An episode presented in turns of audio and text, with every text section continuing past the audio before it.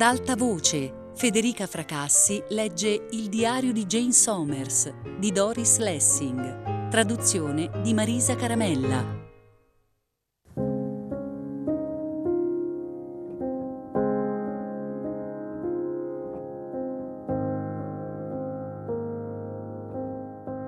Stasera sia io che Jill siamo rincasate presto. Io sono arrivata dall'ospedale così stanca che non sapevo dove mettermi, cosa fare. Jill ha capito come mi sentivo e mi ha preparato il tè, un panino. Si è seduta davanti a me, ha aspettato che mi riprendessi. Sotto il suo buon umore, la sua sollecitudine, la sua nuova sicurezza, perché anche lei come me alla sua età si sta rendendo conto giorno per giorno di essere capace, intelligente ed utile. C'era qualcosa di torvo, di scontroso, di critico. Sapevo cosa stava per dire. Perché lo fai, Jenna?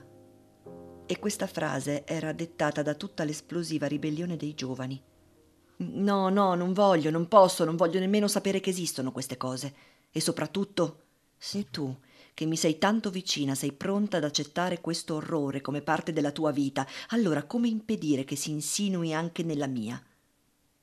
Suppongo che la situazione venga discussa in ufficio, che se ne valutino i pro e i contro, ho detto. Gila ha assunto un'aria imbarazzata perché la nipote di Jenna, che vive in casa di Jenna, probabilmente non sa resistere alla tentazione di raccontare Jenna dice, Jenna fa, Jenna è. Beh, sì. Tipico comportamento da signora della buona società, ho detto. L'usanza di visitare i poveri, la beneficenza inutile, ma la rivoluzione spazzerà via tutto questo. Era tutta rossa e arrabbiata. Gil è diventata una rivoluzionaria. Quando l'ho presa in giro ha detto punta sul vivo. Beh, che cosa ti aspetti? Non inviti mai nessuno, non fai vita sociale, che cosa ti aspetti? Mi aspetto, ho detto io, che come tutti gli altri rivoluzionari tu te la organizzi da te la tua vita sociale, magari chiamandola con un altro nome.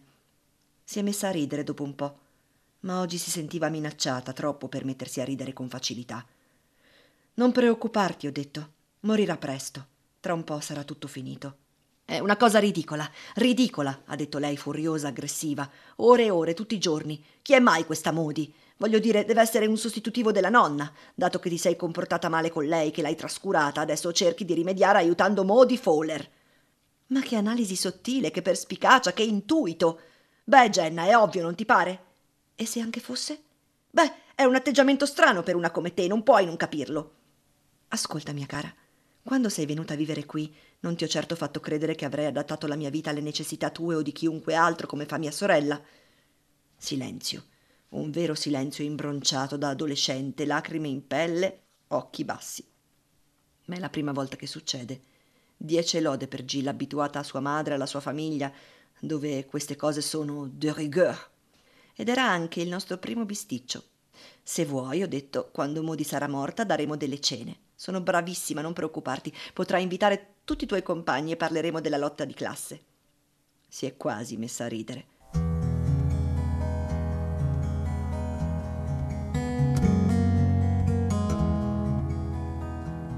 Ormai Modi è nel vecchio ospedale da una settimana.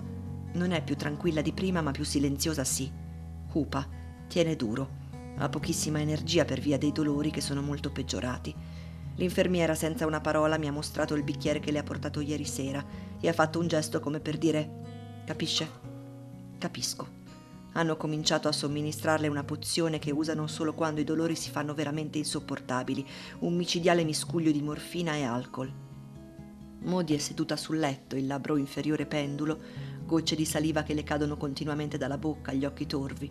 Quando arrivo comincia subito. Tirami su, tirami su. L'aiuto a raddrizzarsi sul letto, ma appena ho finito mi metto a sedere, comincia a sussurrare tirami su, tirami su. L'aiuto di nuovo, mi siedo, l'aiuto, mi siedo, poi mi metto in piedi accanto al capezzale, la tiro su finché si china in avanti, incapace di restar ritta. Modi, sei già su. Più su di così non si può, protesto. Ma tirami su, tirami su. Ubbidisco per darle l'illusione di poter ancora esercitare qualche influenza sul mondo in cui si trova a vivere, dove c'è sempre qualcuno che fa le cose al posto suo, dove non può lottare. E poi in questo modo ho una scusa per toccarla, per abbracciarla, anche se non dice mai abbracciami, voglio che mi abbracci. Dice invece tirami su, tirami su.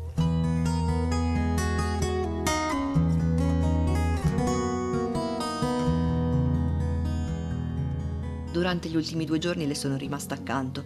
Ho continuato ad alzarla, ad accomodarla sul letto, ad abbracciarla per ore. Le ho detto, Modi, sono stanca, devo riposare. Lei prende atto di queste parole con un piccolo scatto della testa, ma dopo un po' ricomincia. Tirami su, tirami su. Forse questo è un modo di non sprofondare nell'incoscienza perché le pozioni che le danno adesso sono molto forti. Ormai è quasi sempre in preda a una specie di torpore. Mi dicono anche che dorme per buona parte della notte, ma è cosciente Sa cosa le succede intorno, soffre molto per i rumori, i colpi, i passi che echeggiano nel corridoio privo di un tappeto che li attutisca, il cigolio delle ruote dei carrelli del cibo, bam boom, ogni pochi minuti. Io stessa sono nervosissima, ho i nervi a fior di pelle, sono sempre in attesa di quei rumori improvvisi. Ma la porta deve restare aperta perché Modi teme il silenzio e l'indifferenza della tomba dove verrà rinchiusa. Modi non è pronta a morire. Ora, quando sono con lei, non ho più il tempo di restar seduta a pensare, perché ho troppo da fare a sollevarla, a sistemarle i cuscini, a coccolarla, ma qui a casa nel mio bagno non faccio invece che pensare. Penso alle associazioni a favore dell'eutanasia. Non credo che mia madre o Freddy volessero andarsene prima del tempo, erano rassegnati, erano adulti, ma sono certa che mi sarei accorta se avessero desiderato che uno di noi somministrasse loro una pozione mortale. E io lo avrei fatto? Devo chiederlo anche a Giorgi la prossima volta che la vedo, se mai ci sarà una prossima volta. Perché è così difficile morire? È legittimo chiederselo? È utile? Oh, è duro, è duro morire. Il corpo non vuole cedere. È una specie di lotta, di battaglia. Ma supponiamo che la mente di Modi decida di morire. Cosa farebbe il corpo? Smetterebbe di lottare? Ammesso che sia il corpo a lottare. Modi è seduta in quel letto d'ospedale e non vuole morire. E io non capisco semplicemente, ecco tutto. Non c'è altro da dire. Se mi confronto con Modi capisco che a volte è impossibile mettersi nei panni di un altro, anche se so che quello che sto facendo è di confrontare il mio stato mentale, quello di una donna di 50 anni ancora lontana dalla morte, con quello di una donna di oltre 90 anni molto vicina alla morte. La struttura mentale cambia con l'avvicinarsi della morte perché naturalmente c'è un'assoluta barriera, un muro tra la mia mente e la consapevolezza che devo morire. Voglio dire, so che devo morire, ma per me la morte non è un fatto chiaro, violento. Forse come animali siamo programmati a non prendere atto della realtà della morte se non vagamente, perché diversamente non potremo più vivere. Perché cos'altro interessa alla natura se non il fatto che viviamo, procreiamo, popoliamo la terra, perpetuiamo la specie? Al di là di questo la natura è indifferente. E allora io, Jenna o Jane Somers, me ne sto qui accanto a questa donna moribonda a lottare per costringere la mia mente a cambiare, ad abbassare qualche difesa, ad aprirsi, a esporsi, in modo da capire davvero che dovrà morire. E io con lei. Ma la natura non me lo permette. Immagino volutamente ogni genere di panico, di terrore.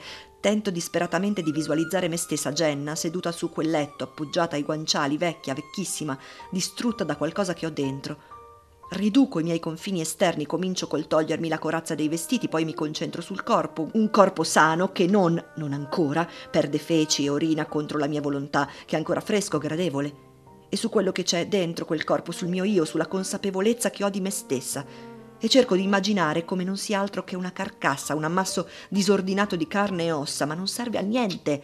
La morte non mi fa paura, non mi fa paura. E paradossalmente il fatto di guardar Modi morire me la fa temere ancora di meno, perché coloro che sono in continuo contatto con i moribondi, i professionisti, possiedono una specie di energica comprensione del processo, che è esattamente quello che vorrei possedere anch'io, e perfino una certa sincerità, perché ora so che se Modi volesse saperla la verità, come se non la sapesse già, potrebbe facilmente apprenderla dalle infermiere. Non le direbbero certo sì, Modi Fowler, stai morendo, ma farebbero in modo di farglielo capire. Non lo fanno solo per via del suo atteggiamento. No, capiscono che Modi non è ancora pronta, l'espressione che ha usato l'infermiera con me. E così l'atmosfera della sua stanza continua a essere gentile, disinvolta, indifferente quasi, come se Modi non avesse più nulla di un raffreddore o di una gamba rotta. E per quanto riguarda la vita oltre la vita, il fatto è che io non riesco a convincermi che questo furioso fagotto di energia che è Modi debba scomparire del tutto. È più di quanto io riesca a credere. Dio mio, Modi è così esigente, sana o malata, professa con tanta energia la propria esistenza, la propria vita, la natura delle cose che ha vissuto, si rapporta alla realtà in modo così violento che non riesco assolutamente a credere che possa dissolversi come vapore. No. Sono così presa dalla Modi di adesso che ciò che di lei potrebbe sopravvivere non mi si pone come una domanda, tipo che aspetto avrà, sarà giovane o vecchia. Il suo uomo la riconoscerà e suo figlio, bambino o adulto, tutto questo è irrilevante. Tirami su, tirami su dice Modi, e io prendo tra le braccia quel mucchietto d'ossa e la sistemo sul letto, accarezzo i capelli ispidi e dico Ora basta, Modi, devo sedermi per un minuto. Perché può anche darsi che Modi sia un mucchietto d'ossa leggere, ma a furia di tirarla su e giù la mia schiena comincia a farsi sentire. Ho una schiena molto espressiva, per così dire, e mi scopro ad apostrofarla. Cerca di tener duro ancora per un po', devi farcela, non puoi mollare proprio adesso.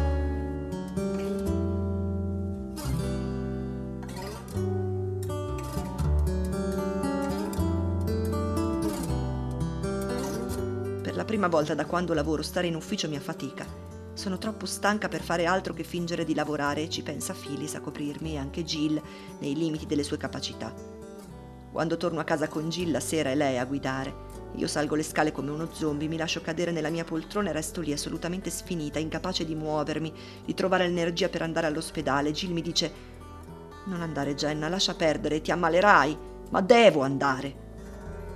Quando torno a casa alle 10 o più tardi mi immergo nella vasca per un'ora e più, oppure mi sdraio sul pavimento del soggiorno con un cuscino sotto la testa. Jill mi porta il tè, una minestrina. Mi è successo di passare intere notti senza coricarmi, seduta in soggiorno a contemplare il dramma di Modi come se venisse recitato chissà dove dentro di me, sul mio palcoscenico, mentre la vita continua, rumori lontani altrove. Jill è entrata nella stanza alle due, alle tre del mattino. Io le ho detto: Va tutto bene, lasciami stare ma se non ci fosse stata lei non avrei visto niente di strano nel mio comportamento. Certo è probabile che sia davvero sconvolta, per dirla con le parole di Jill, ma si tratta solo di accettare di vivere questa esperienza. In realtà è Jill a essere sconvolta. Si spaventa quando non mi corico o mi addormento per terra, ma si comporta in modo molto gentile, molto premuroso, da vera figlia di sua madre. Questo non le ha impedito di dire più di una volta a vivere qui Jenna corro il rischio di diventare come te. E lo dice lanciandomi delle occhiate dure, divertite, con un'espressione che significa beh, se voglio sopravvivere. Vuoi dire che sono una guzzina? No, non esattamente, ma bisogna pure che mi difenda, no? Non mi rendevo conto che fosse così dura per te.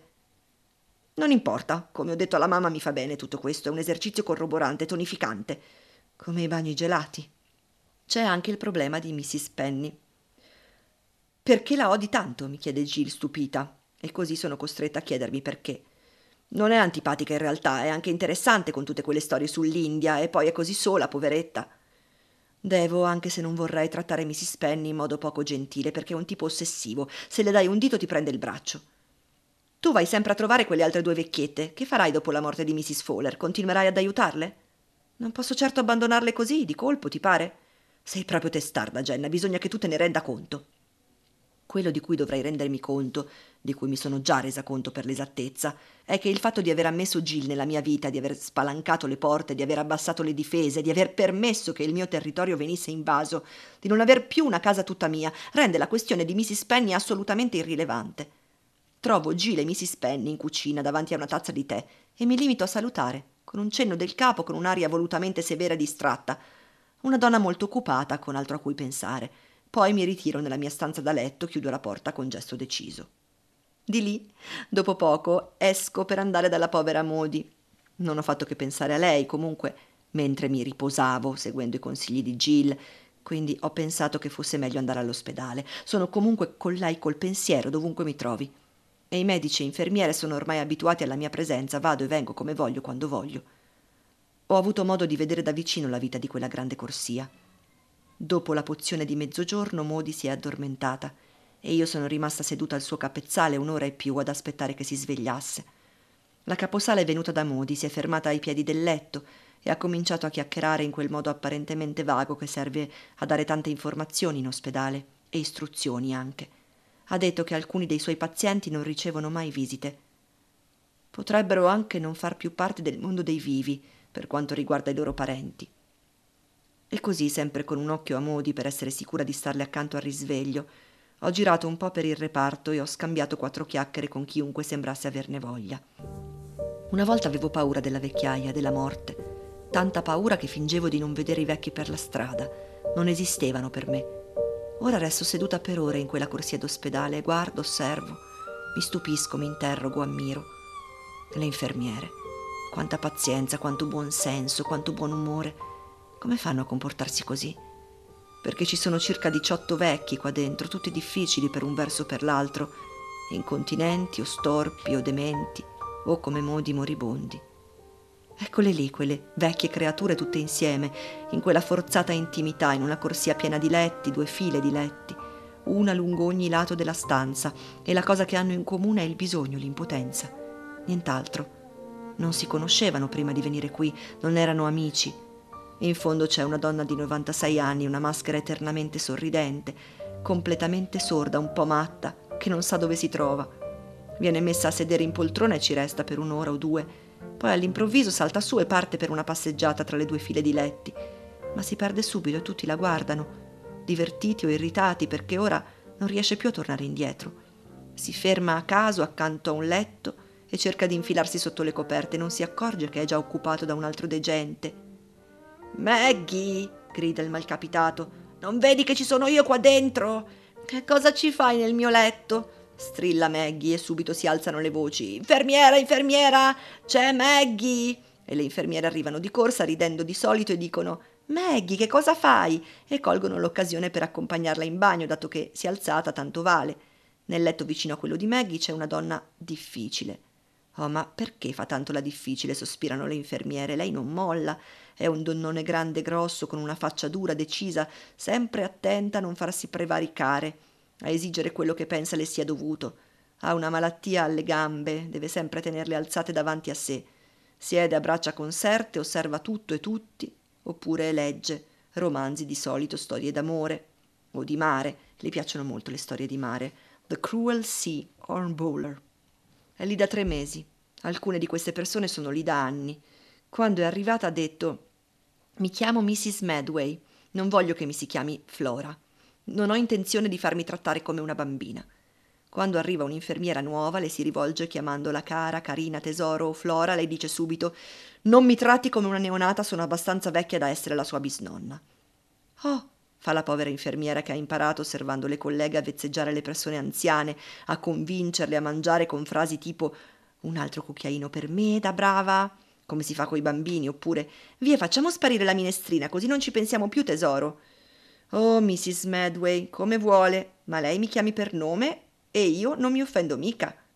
Io sì, dice la formidabile vecchia, e quando le capita di ascoltare le infermiere discutere del loro lavoro, Maggie ha bisogno di una cosa o dell'altra e Flora deve. Mrs. Medway, le corregge con calma, voce alta. Oh, Mrs. Medway, tesoro, perché fa tanto la difficile? Non sono un tesoro, come avrà già potuto notare. No, certe volte no. Possiamo portarla giù a fisioterapia ora, per favore? No. Perché no? perché non mi piace, non ci voglio andare. Ma le fa bene. Non voglio. Oh, Mrs. Medway, non vuole guarire, non vuole tornare a usare le gambe? Non dica sciocchezze, infermiera, lo sa benissimo che le mie gambe non guariranno con quattro calcetti e piegamenti. No, ma se non altro non peggioreranno. Beh, le muovo già da sola continuamente. Ed è vero, Ogni mezz'ora circa si toglie i leggeri stivali di plastica che deve portare per impedire che si formino irritazioni da sfregamento, immagino, e muove gambe e piedi, se li massaggia. Poi a voce alta, in tono piatto, Infermiera, voglio rimettermi gli stivali e voglio camminare fino alla porta e poi tornare indietro, mi aiuti. Nel letto di fronte al suo c'è una donna di oltre 90 anni. Una signora, mi ha detto la caposala. La caposala è tra le persone che lavorano qui, tutte ammirevoli, devo dire, la persona giusta di cui parlavamo sempre io e Joyce. È lei che dà il tono all'ambiente. È una donna di mezza età, piuttosto affaticata, con le gambe un po' gonfie che hanno l'aria di darle fastidio, e una faccia larga, gradevole, da persona di buon senso che ispira fiducia, confidenza. Sorveglia attentamente le sue infermiere, non vuole che diano segni di irritazione, di impazienza, di scortesia. Una volta, quando una delle infermiere più svelte ed efficienti si è rivolta alla vecchia Maggie in tono brusco, la caporeparto White l'ha subito chiamata e le ha detto Questo posto per Maggie è la casa. Non ne ha altra. Ha diritto di essere sciocca e svanita se vuole. Non le faccia fretta, non la tormenti. Questo non lo sopporto, infermiera. La caposala White mi ha detto che la donna che lei considera una signora abitava in campagna nell'Exes, allevava cani, cani da caccia e aveva un grande giardino. Com'è capitata qui in questo ospedale di Londra? Ma la caposala non lo sa. Ellen è qui da parecchi anni ormai, ma non le piace parlare del proprio passato. La cosa a cui penso quando siedo in quella corsia a guardare i malati, quando siedo con Modi a guardarla, un nuovo romanzo, ma questa volta niente di romantico Vorrei scrivere delle inservienti di questa corsia, ragazze spagnole, portoghesi, giamaicane o vietnamite, che hanno orari tremendi, faticosissimi, che guadagnano molto poco e che di solito hanno famiglia, allevano figli, mandano soldi a casa ai parenti nel sud-est asiatico o in qualche piccolo villaggio dell'Algarve o del cuore della Spagna.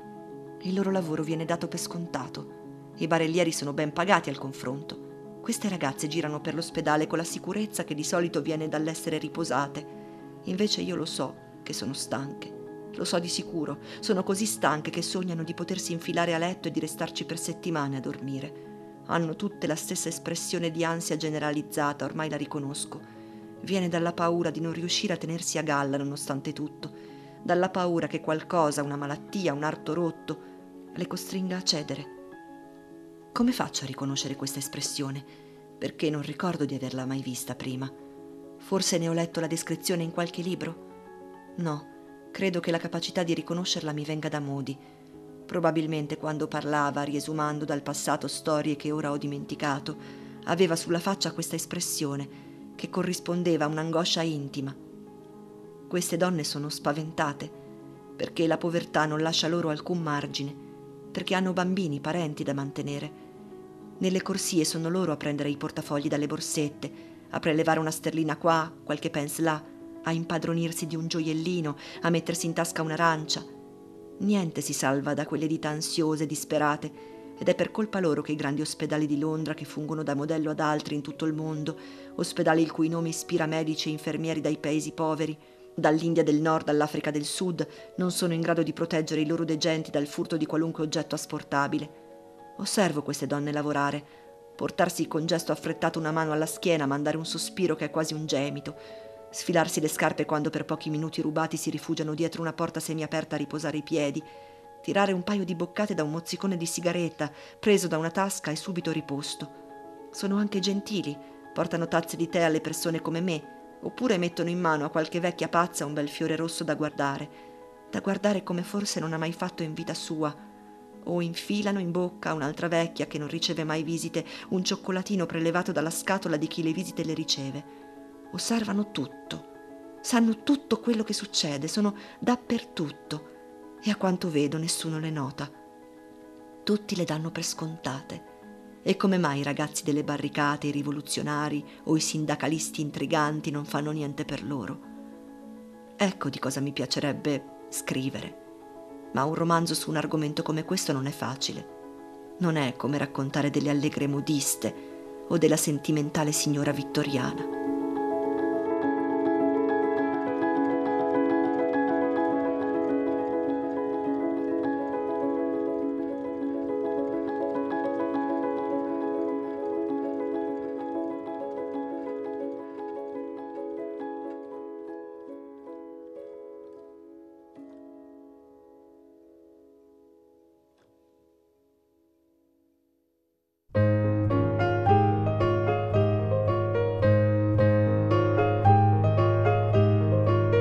Federica Fracassi ha letto Il diario di Jane Somers di Doris Lessing, a cura di Fabiana Carobolante, Jacopo De Bertoldi, Lorenzo Pavolini e Chiara Valerio. Regia di Luigi Iavarone. Tutte le puntate sul sito e sull'app Rai Play Radio. Ad alta voce è un programma Rai Radio 3.